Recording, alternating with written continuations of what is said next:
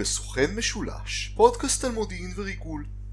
כאן דני אורבך מהחוגים להיסטוריה ולימודי אסיה באוניברסיטה העברית בירושלים.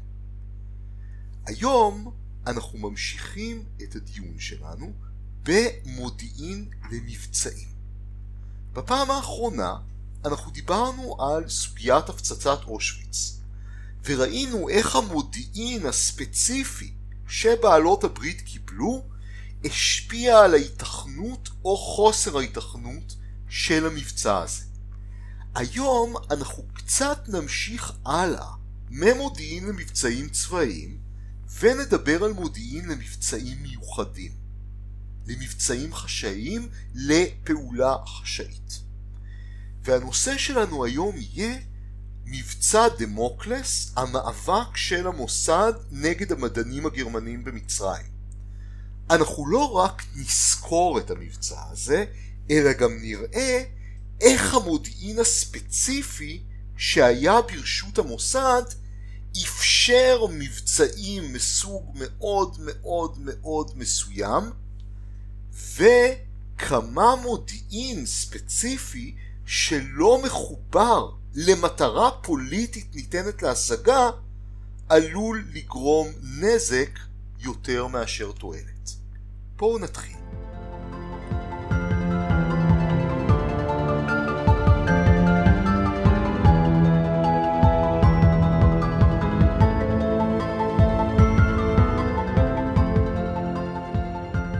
ב-23 ביולי 1962 נשיא מצרים גמל עבד אל נאסר, אויבה המושבע של מדינת ישראל, ערך ניסוי טילים ראוותני בוואדי נטרון, אזור מדברי על הכביש בין קהיר לבין אלכסנדריה במדבר המערבי. הוא שיגר שני טילים שנקראו אל-קאהר ואל-זאפר, הכובש והמנצח. כשעיתונאי לבנוני שאל אותו לאן מגיעים טילי הקרקע קרקע האלה, מה הטווח שלהם, נאסר ענה באיום, לכל נקודה מדרום לביירות. והיה ברור לחלוטין למה הוא מתכוון. הטילים שלו, כך הוא אמר, יגיעו לכל שטח במדינת ישראל. לכל נקודה במדינת ישראל.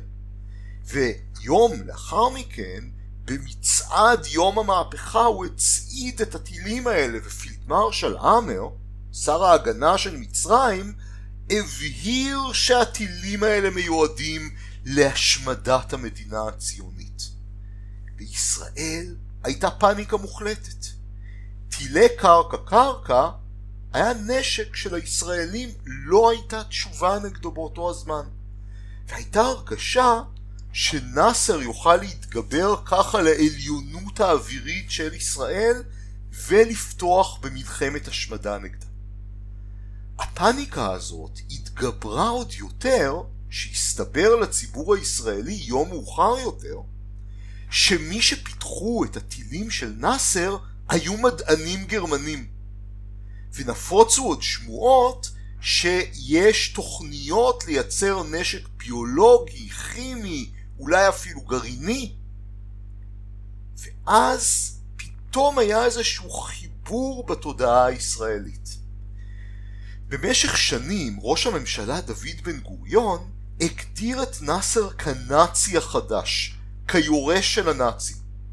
בעוד ממשלת ישראל הסכימה לשתף פעולה עם גרמניה המערבית, למרות שבמנגנון הממשל שלה היו לא מעט נאצים ותיקים.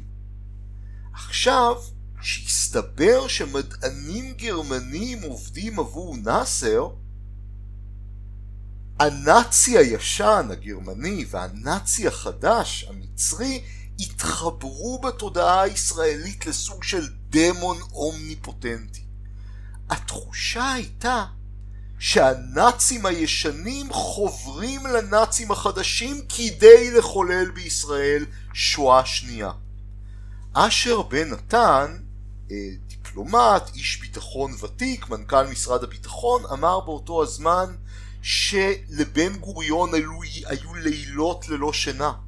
הוא תהה האם הוא הביא את היהודים לארץ ישראל רק כדי שהם יושמדו פעם נוספת בידי הנאצים. וההיסטריה הזאת הייתה במיוחד מנת חלקו של ראש המוסד איסר הראל. אדם תזזיתי, נמוך קומה, בעל זכויות רבות, מאבות המודיעין הישראלי. איסר הראל היה אדם שהאמין באינטואיציה, ברגש. הוא היה מאותם אנשי המודיעין שחשבו שמודיעין הוא עבודת אומנות, שאפשר להבין רק באמצעות אינטואיציה טובה ומחודדת. והאינטואיציה של הראל אמרה לו שכאן מדובר בסכנת השמדה למדינת ישראל. לא כל המומחים הסכימו. למשל באמ"ן היו רבים שאמרו שעוד אין לאותם טילים מערכת הנחיה וניהוג ולכן הם מאוד מאוד לא מדויקים ולא מהווים איום קיומי על ישראל אבל באמ"ן היו גם כאלה שתמכו באיסר הראל בעיקר אה, צבי רויטר, ראש ענף 7, הענף הטכני של אמ"ן, והתפיסה הכללית בקהילת המודיעין, גם באמ"ן, גם במוסד, הייתה שאסור לקחת צ'אנסים בנושא הזה. ויש לפתוח במבצע חשאי כדי לסלק את המדענים הגרמנים ממצרים. איסר הראל התחיל לאסוף מודיעין על המדענים הגרמנים. וכדי שנבין את ההחלטות של המוסד, שהמוסד קיבל, מאוד מאוד חשוב לציין איזה סוג של מודיעין הראל אסף. הסוכן של יחידה 188 באמ"ן במצרים, וולפגנג לוץ, מרגל ישראלי שפעל בקהיר תחת סיפור הכיסוי של בעל חוות סוסים גרמני וקצין לשעבר באס-אס, נתן למוסד את הכתובות של המדענים הגרמנים והפרטים שלהם. המוסד הצליח להשיג עוד פרטים כאלה באירופה, ובמיוחד פיסת המודיעין שהייתה החשובה ביותר למוסד באותו הזמן, היה מכתב ששלח וולפגנג פילץ, ראש תוכנית הטילים המצרית, מדען גרמני, לקולונל אה, כמאל עזאב, שהיה מפקד מפעל 333 במצרים, כלומר מפקד מפעל הטילים. פילץ כותב לעזה באותו מכתב שנודע מאוחר יותר כתוכנית העל, The Master Plan, שהוא זקוק לחומרים כאלה וכאלה, הוא נותן לו רשימת קניות לבנייה של 900 טילי קרקע קרקע. מבחינת איסר הראל, שהביא את המסמך הזה לכנסת באוגוסט 1962, כאן הייתה פיסת המודיעין החשובה ביותר.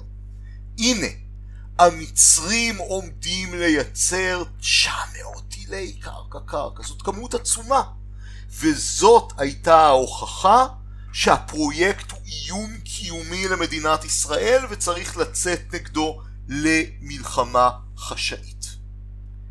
שימו לב איזה מידע היה לאיסר הראל ולמדינת ישראל באותו הזמן ואיפה הייתה הנקודה העיוורת של המידע הזה.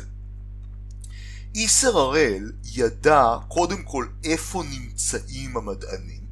המל"ם הזה, המודיעין לפני מבצע, אפשר פעולות נגדם. זה המודיעין שהגיע מקהיר, מוולפגנג לוץ וממקורות אחרים.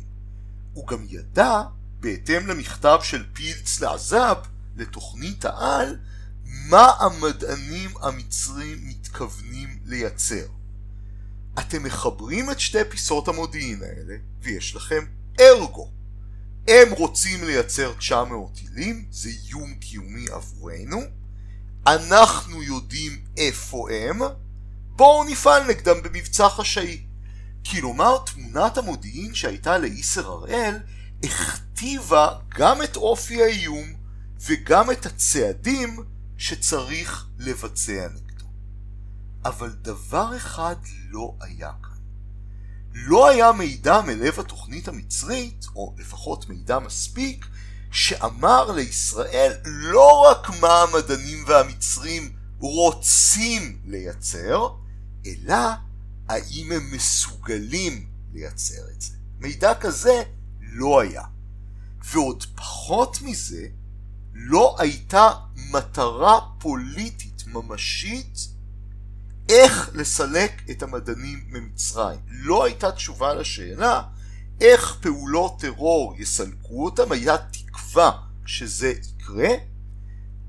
היעדר המטרה הפוליטית ביחד עם המידע המודיעיני שהניע את המוסד לכיוון של פעולה חשאית ולכיוון של הגזמה פראית באופי האיום יהיה מאוחר יותר מתכון להסתבכות ולאסון.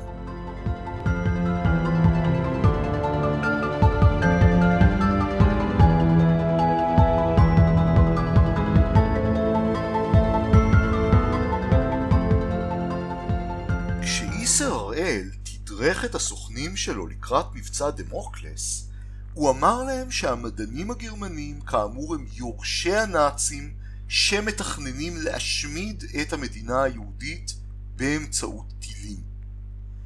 ולכן צריך לגרום להם בירוק או ביקרוק לעזוב את מצרים. המטרה הראשונה היה פרופסור וולפגנג פילץ, ראש התוכנית, אדם שהיה לו ניסיון במערכת ה-V2, באותם טילים נאציים שהטילו אימה על לונדון בסוף מלחמת העולם השנייה. המוסד ניסה לרצוח או לחטוף את פילץ בקיץ 1962 במהלך הביקור שלו באירופה. אבל הם לא הצליחו לעשות את זה, לא הצליחו למצוא בדיוק איפה הוא, והסוכנים מתוסכלים ראו איך הוא עולה על ספינה חזרה למצרים בלי שהם השיגו. בהיעדרו של פילץ, המטרה הבאה היה האנס קרוג. האנס קרוג היה מנהלן של התוכנית. הוא הקים חברת קש במינכן בשם אינטרה, שהמטרה שלה הייתה לקנות חומרים, לקנות מוצרים, לגייס אנשים בגרמניה, שווייץ, מדינות אחרות, שיעבדו עבור תוכנית הטילים המצרית. וקרוג היה מטרה קלה. בספטמבר המוסד תכנן להפיל אותו באופן שבו שירותים חשאיים הפילו לא מעט קורבנות בעבר, באמצעות החמדנות שלו.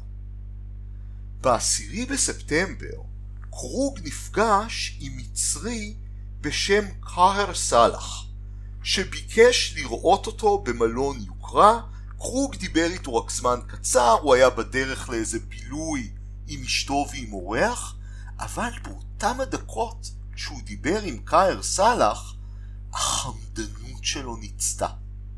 קהר סאלח הביא אה, מכתב מקולונל מחמוד נדים, בכיר בתוכנית הטילים המצרית, ואמר לקרוג, תשמע חביבי, יש לי הצעה עסקית מדהימה בשבילך. אבל אנחנו חייבים להיפגש מחוץ למשרדים של אינטרה. בוא תפגוש אותי מחר ליד המשרדים, ואני אקח אותך למקום שבו נדבר על ההצעה.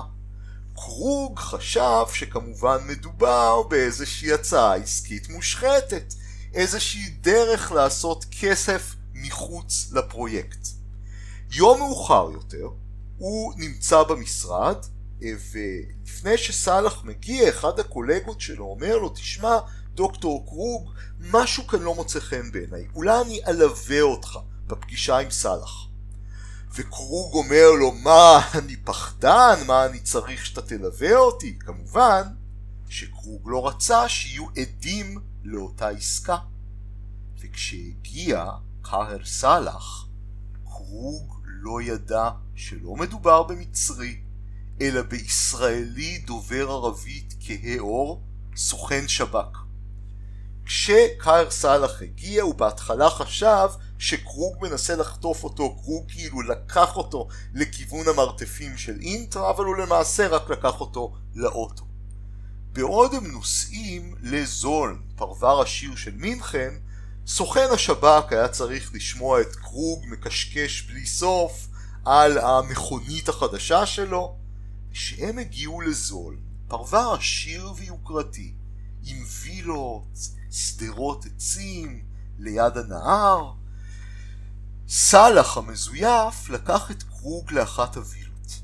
הדלת נפתחה, אישה קידמה אותם לשלום, גבר נוסף הגיע מאחוריה, לחץ את ידו של קרוג ולמעשה משך אותו לתוך הווילה, וגבר שלישי התנפל עליו והפיל אותו לרצפה, הדלת נטרקה בפרצוף של סאלח, הוא רק זכר שהווילה הייתה מפחידה ומלאה עשן, הוא לא ראה את קרוג שוב. כאמור, הוא לא היה באמת חלק מחוליית המבצע, התפקיד שלו היה רק לפתות את קרוג להגיע לאותה הווילה.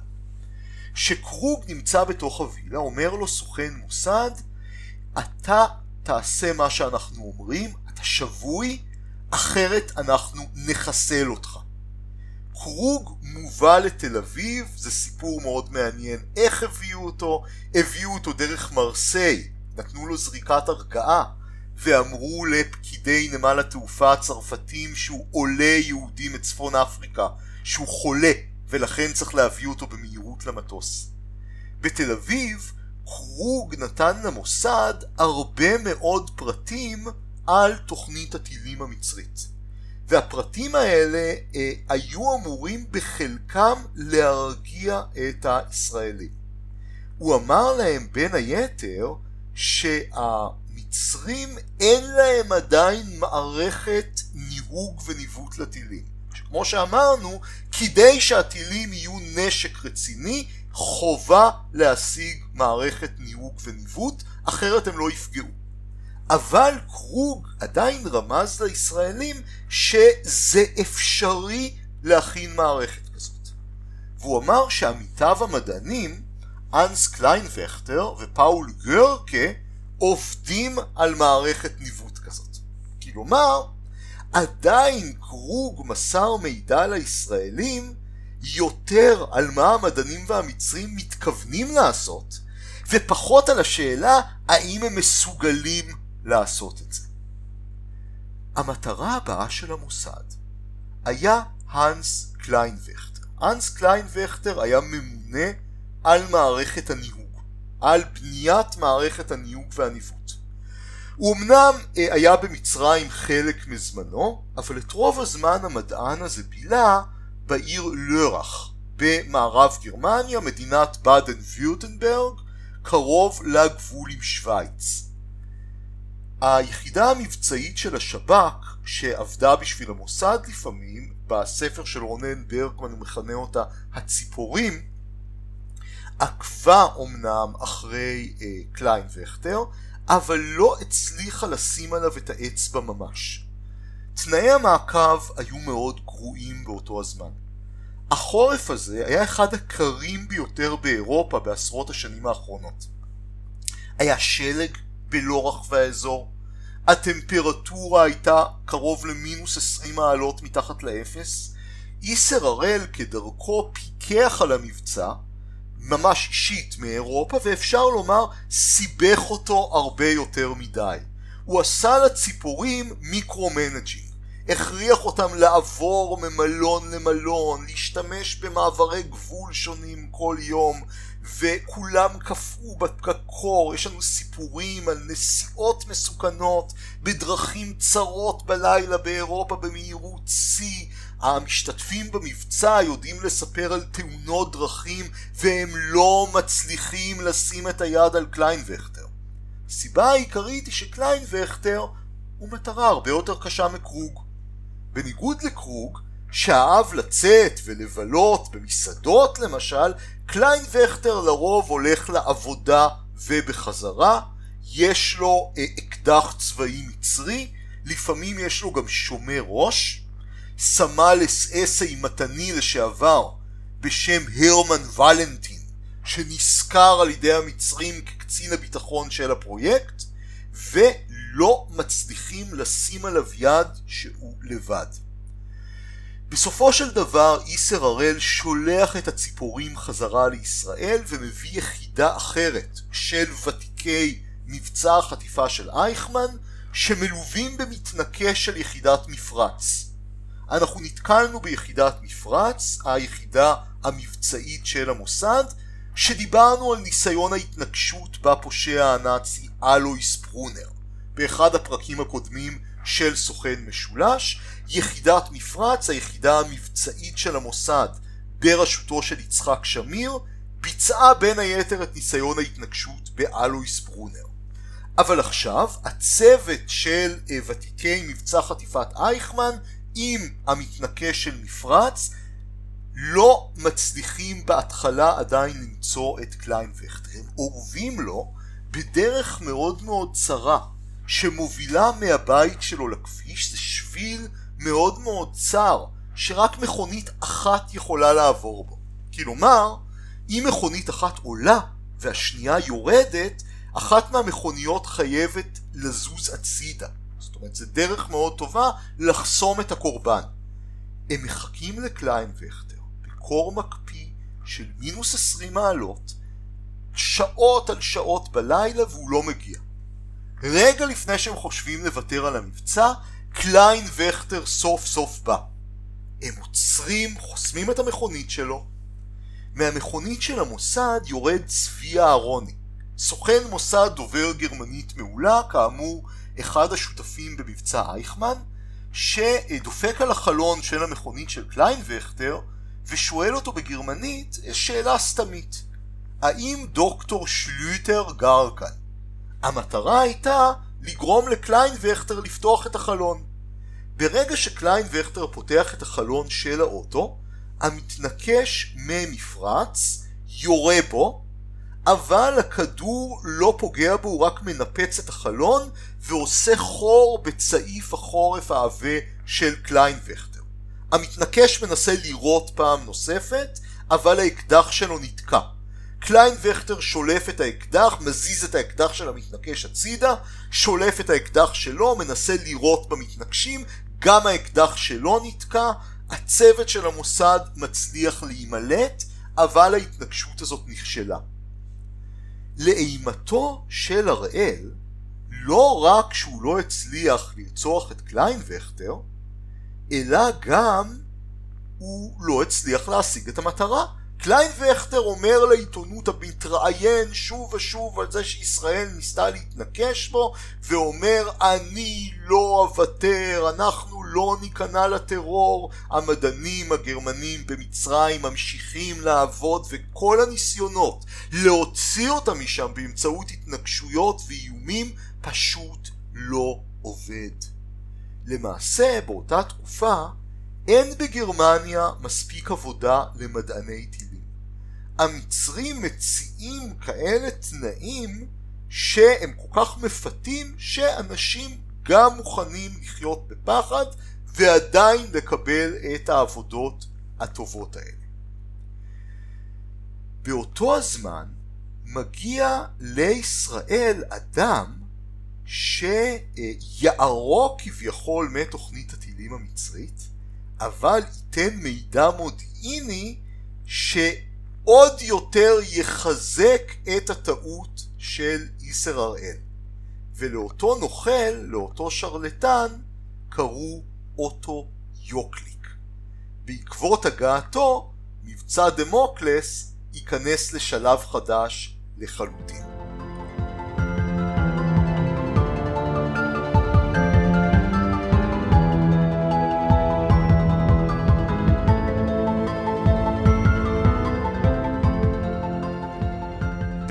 בספטמבר 1962, זמן קצר לאחר החטיפה של האנס קרוג, הגיע למשלחת הרכש הישראלית בקלן במערב גרמניה סוג של שגרירות לא רשמית של מדינת ישראל אדם מאוד מאוד מוזר.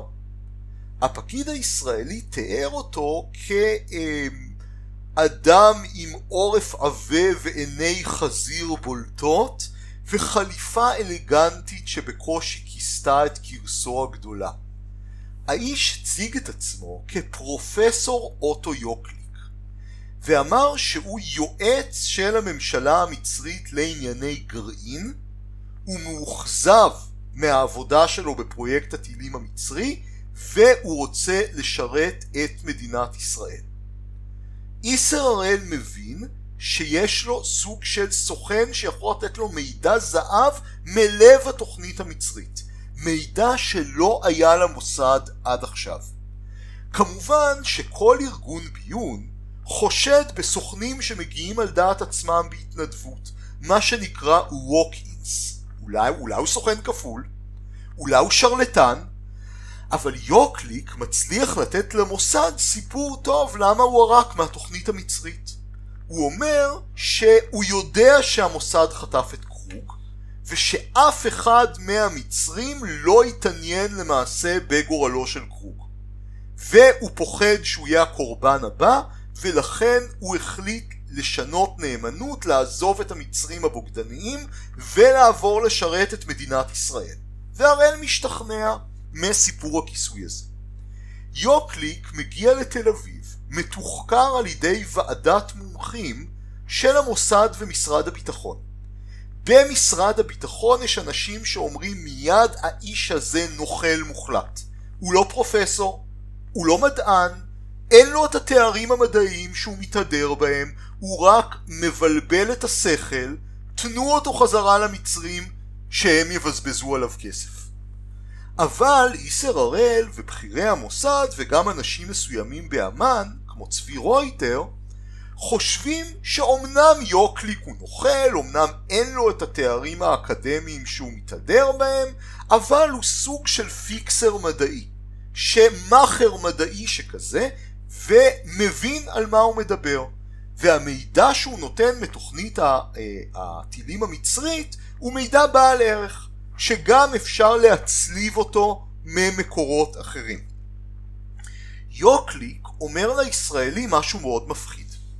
הוא אומר שלתוכנית המצרית יש סוג של ערוץ רדיולוגי, כלומר למלא את הטילים בפסולת גרעינית, קובלט 60, כדי שהם אה, יפזרו קרינה בישראל ויזעמו את מקורות המים והמזון של ישראל למשך שנים. ובתודעה של איסר הראל זה מתקשר עם פצצות גרעין. ויוקליק אומר שיש איזו תוכנית לקנות בארצות הברית אורניום מועשר ב-20% ולהעשיר אותו לרמות צבאיות. המומחים הצבאיים של משרד הביטחון אומרים מיד שהדרך המדעית להעשרת אורניום שיוקליק מתאר היא למעשה מופרכת לחלוטין, אין דרך כזאת, אבל תראו, אנשי מודיעין הם הרבה פעמים אובססיביים למזימות.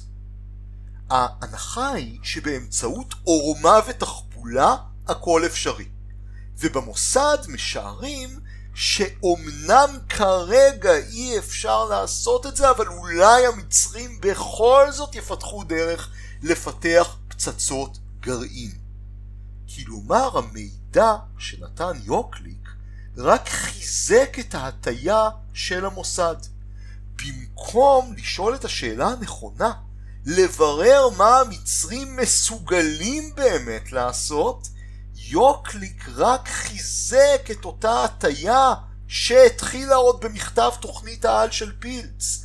עוד מידע על מה המצרים והמדענים שלהם חולמים ורוצים לעשות, בלי קשר למה שהם מסוגלים. והפנטזיות האלה חיזקו את דעתו של הראל שמדובר בשואה שנייה ושצריך להשתמש בכל אמצעי כדי לגרש את המדענים ממצרים. והראל הולך ומסתבך. במרץ 1963 הוא שולח את יוקליק עצמו ביחד עם סוכן מוסד בשם יוסף בן גל כדי לאיים, לאיים על בחורה בשם היידי גרקה, עורכת דין בת 25 ובתו של המדען פאול גרקה שאחראי על פיתוח מערכת הניווט והניהוג ביחד עם קליינווכטר. יוקליק אומר לה, תשמעי, אני הייתי חבר של אבא שלך, אני עזבתי את התוכנית המצרית כי אה, ארגון פיקטיבי שהוא המציא הרגע של ניצולי שואה איים עליי, כדאי שגם אבא שלך יבין שהישראלים מסוכנים ויעזוב את הפרויקט מיד. ביחד עם סוכן מוסד בשם יוסף בן גל, שם בדוי כמובן, יוקליק קובע עם היידי גרקה פגישה במלון מפואר בבאזל, שנקרא מלון שלושת המלכים. הפגישה הזאת נקבעת לשני במרץ 1963. המלון הזה כמובן מאוד מפורסם בתודעה הישראלית והציונית, זה המלון שהרצל היה בו, יש צילום מאוד מפורסם של הרצל על הגשר שמוביל למלון. בן גל ויוקליק לא מבינים שהיידי גרקה טמנה להם מלכודת. היא התלוננה למשטרה הגרמנית על איומים על חייה, המשטרה הגרמנית הזעיקה את המשטרה השוויצרית, ואחרי הפגישה עם היידי, ברגע שבן גל ויוקליק עוזבים את מלון שלושת המלכים, כעבור כמה שעות הם נעצרים ומועמדים למשפט על סחיטה באיומים. אז האווירה בשוויץ היא מאוד פרו-ישראלית, הם למעשה ישוחררו אחרי כמה חודשים אה, בלי באמת לקבל עונש, אבל כל הסיפור מתפוצץ בעיתונות העולמית. ולא רק שישראל מבוישת, מוצגת כמי שמבצעת מבצעי חטיפה והתנגשות וטרור באיומים בארצות אחרות, פאול גרקה אומר אני לא אעזוב, אני אמשיך. כלומר הראל לא מצליח לסלק את המדענים הגרמנים, לא באמצעות איום, לא באמצעות חטיפות, לא באמצעות התנגשויות. ויותר גרוע מזה, הוא מחליט לפוצץ את כל העניין בתקשורת אפילו עוד יותר. הוא קורא לוועדת האורחים של העיתונים המרכזיים בישראל ואומר להם בואו נדבר על התוכנית הגרמנית. מוסר להם מידע מופרך לחלוטין. העיתונים מפרסמים על תוכנית של נשק ביולוגי ואטומי וכימי וגרעיני, יש אפילו סיפורים על קרני מוות שלקוחות מספרי המדע הבדיוני, ובסופו של דבר הפיצוץ הזה רק מזיק לישראל עוד יותר. המדיניות של דוד בן גוריון באותו הזמן היא ליצור קשרים ביטחוניים כמה שיותר חזקים עם גרמניה המערבית וארצות הברית. והמידע שהראל פרסם בעיתונות חותר נגד המדיניות הזאת. ראשית כל הוא מסכסך בין ישראל לגרמניה המערבית. אתה לא יכול לכרות ברית עם גרמניה המערבית שאתה כל הזמן אומר יש מדענים נאצים שרוצים לחולל שואה שנייה והראל מאשים אתם ממשלת גרמניה המערבית עוזרים להם תומכים בהם זה גם חותר ביחסים מול, אה, עם היחסים מול ארצות הברית. האמריקאים אומרים תשמעו אם אתם כל כך מפחדים מהתוכנית המצרית בואו נעשה עסקה בין ישראל למצרים. המצרים יפסיקו את תוכנית הטילים וישראל תפסיק את תוכנית הגרעין שלה. ישראל הייתה צריכה להתאמץ מאוד כדי להשתחרר מההצעה ההרסנית הזאת בסופו של דבר ישראל הייתה מחליפה את תוכנית הגרעין שהיא הייתה ערובה אסטרטגית לקיום המדינה מול תוכנית טילים מצרית שלא היה לה מערכת ניהוג ולמעשה לא היה לה שום ערך צבאי.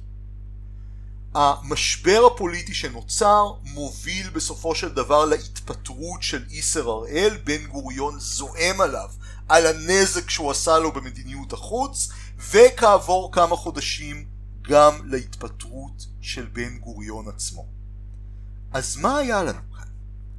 מדינה, ארגון ביון, אסף מודיעין על איום צבאי, תוכנית טילים מצרית. אבל המודיעין הזה שנאסף, לא רק שחלקו שהגיע מיוקליק היה שגוי, יוקליק למעשה היה נוכל שרימה את שני הצדדים, גם את המצרים וגם את הישראלים, למצרים הוא מכר חלומות על תוכנית גרעין שאי אפשר להשיג, לישראלים הוא מכר איומים על תוכנית הגרעין המצרית, לא רק שהמידע שהגיע להראל היה שגוי, הוא היה מידע שגוי מסוג מאוד מסוים. הוא אמר לישראל מה המצרים חולמים לעשות, מה הם רוצים לעשות, אבל לא היה מספיק מידע על מה הם באמת מסוגלים לעשות. את זה מאיר עמית, היורש של איסר הראל בראשות המוסד, ישנה.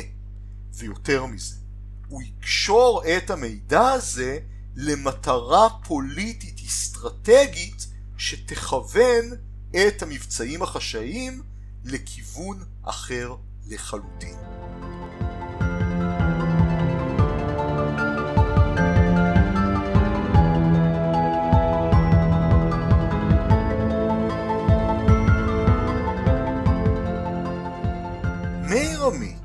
ראש המוסד שמחליף את איסר הראל וראש הממשלה לוי אשכול, יורשו של בן גוריון, גם כן רוצים לפתור את אה, בעיית המדענים הגרמנים.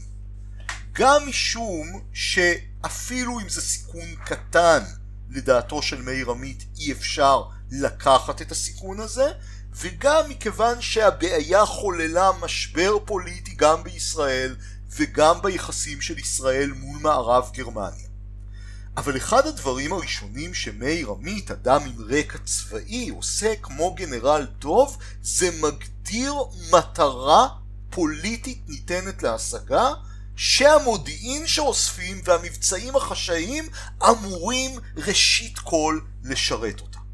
והמטרה היא להוציא את המדענים הגרמנים במצרים על ידי לחץ ממוקד על ממשלת גרמניה שתנסה להחזיר אותם ועל ידי מציאת עבודות אחרות לאותם המדענים בגרמניה. כלומר, לא רק מקל, אלא שילוב של מקל וגזר.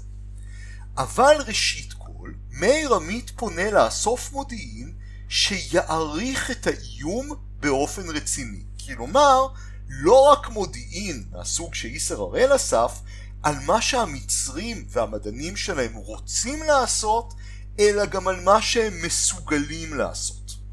לכן מאיר עמית מנסה לגייס מקורות מלב התוכנית, אבל השאלות שהוא שואל אותן הן שאלות שונות. מה המצרים באמת מסוגלים לעשות? המקור הכי חשוב שמאיר עמית מגייס הוא הרמן ולנטין, קצין הביטחון של התוכנית המצרית. איך מגייסים אותו? זה סיפור מדהים. עושים את זה באמצעות אה, מפקד הקומנדו האגדי של האס-אס אוטו סקורצני שמסכים לשתף פעולה עם המוסד ומגייס את הרמן ולנטין, פקודו לשעבר. ולנטין, ביחד עם מקורות אחרים, מוסר לישראל מידע מלב התוכנית, לא רק פרטים על המדענים שיאפשרו פעולה מבצעית נוספת, אלא גם פרטים על המסוגלות וההיתכנות של הפרויקט. וככל שהפרטים האלה זורמים, מסתבר שההערכה היותר ספקנית של מאיר עמית מראשית המשבר הייתה נכונה. פרויקט הטילים המצרי הוא פלופ אחד גדול. התשתית התעשייתית, ההשכלתית, הטכנולוגית במצרים לא מספיקה לייצור פרויקט טילי קרקע-קרקע מסוג מתוחכם. ויותר מזה, המדענים הגרמנים עם כל העבודה של גרקה ושל קליין וכטר לא מצליחים להתגבר על בעיית הניהוג. מסתבר למוסד שגם הערכה של, ולאמן של הערכה של ה-CAA שזלזלו בה קודם הייתה נכונה. הטילים האלה לא רק שהם לא מדויקים, הם גם לא יכולים לשאת ראש קרב כבד. כלומר הפרויקט הוא די חסר ערך. ונשאלת השאלה איך להוציא את המדענים ממצרים. עכשיו שאנחנו יודעים שהפרויקט חסר ערך, אנחנו גם יכולים לבחור שיטות מבצעיות שמצד אחד יאיימו על המדענים ומצד שני לא יעשו לנו נזק בינלאומי יותר מדי גדול. עמית מתמקד במדענים חדשים שאמורים לעבור למצרים, מומחי ניהוג וניווט, ומשלב איומים בניסיונות למצוא לאנשים האלה עבודה. באותו מבצע, שנקרא אה, באופן הולם מבצע לשכת עבודה, ישראל מנהלת משא ומתן חשאי עם ממשלת גרמניה, בעיקר עם שר ההגנה לשעבר פרנץ יוזף שטראוס, שממשלת מערב גרמניה תמצא למדענים האלה עבודה במקומות אחרים. עכשיו לחץ על ממשלת גרמניה שתחוקק חוק שיחזיר את המדענים הגרמנים לא הועיל. ניסו את זה גם בן גוריון וגם אשכול, היו לזה המון מכשולים משפטיים בגרמניה. היה מאוד מאוד קשה לשלול לאזרחים גרמנים את חופש התנועה. יותר מזה, אה, הקמפיין של איסר הראל הזיק מאוד למאמצים להשיג הסדר מתקבל על הדעת עם ממשלת גרמניה.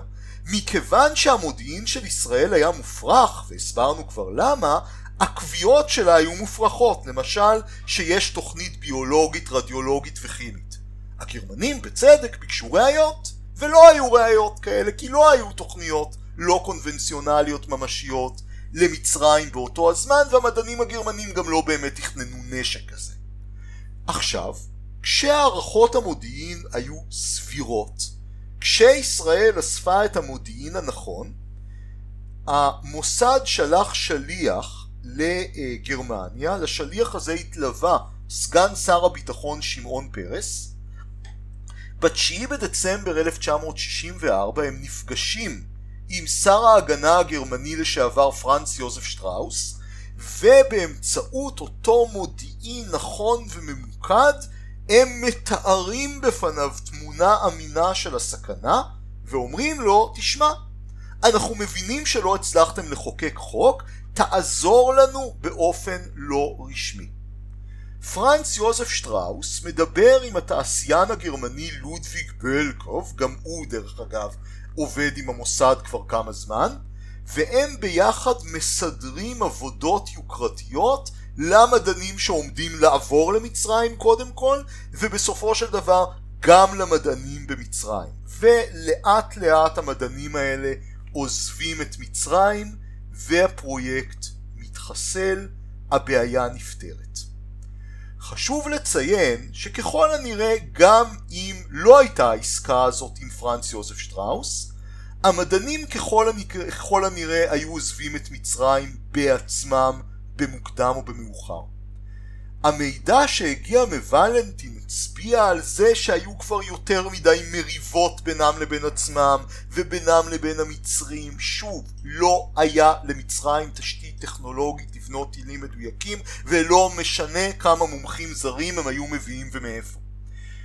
צדקה ולטראוד לוץ, אשתו של המרגל הישראלי וולפגנג לוץ ושותפתו לריגול, שאמרה שגם אם פילץ וחבורתו היו עובדים במצרים מאה שנה, הם לא היו מפיקים שום דבר חוץ מחור אדיר בתקציב הביטחון המצרי. אבל המדענים הגרמנים הפכו לבעיה בינלאומית ופנים ישראלית, ואת הבעיה הזאת, באמצעות מודיעין נכון, מאיר עמית הצליח לפתור. מה המסקנות מהסיפור שלנו? ראשית כל, ניתוח נכון של מודיעין לא קשור רק לכמה מודיעין אתה אוסף. קודם כל הוא קשור לשאלה לאיזה סוג של מודיעין אתה אוסף, ואיזה שאלות אתה שואל. הבעיה של איסר הראל הייתה שהוא לא שאל את השאלות הנכונות. השאלה הנכונה הייתה לא מה המצרים רוצים לעשות, אלא מה הם מסוגלים לעשות. וסוג המודיעין שהמוסד אסף, בעיקר מכתב תוכנית העל ענה על שאלת הרצון והחלום יותר מאשר על שאלת המסוגלות. שנית, גם אם אתה אוסף מודיעין טוב, צריך להעריך אותו נכון, והראל היה מושפע יותר מדי מפנטזיות שואה מכדי להעריך את המודיעין שהוא קיבל באופן מפוקח. שלישית, שק... להאמין בשקרים עשוי לפעול לפגוע במטרה הפוליטית שלך. ברגע שישראל טענה, בעיקר בעקבות הנוכל אוטו יוקליק, שקיימת תוכנית לא קונבנציונלית שלא הייתה קיימת באמת, היא פגמה ביכולת שלה לשכנע את ארצות הברית ומערב גרמניה, מכיוון שהיא נתנה מידע שלא היה נכון, ואפילו הסתבכה בהצעה אמריקאית הרסנית שהייתה יכולה להוביל לפגיעה בתוכנית הגרעין הישראלית. ולבסוף, מודיעין מבצעי ופעולות חשאיות בכלל צריכות להיות קשורות למטרה פוליטית ניתנת להשגה. ובמקרה הזה, המטרה הפוליטית הניתנת להשגה הייתה לאיים על המדענים הגרמנים מספיק, אבל גם לדאוג שיהיו להם עבודות חלופיות. כלומר, לסלק אותם במצרים לא רק באמצעות מקל, אלא באמצעות שילוב של מקל וגזר. האזנתם לסוכן משולש, פודקאסט על מודיעין וריגול. כאן דני אורבך, מהאוניברסיטה העברית בירושלים, נתראה בפרק הבא.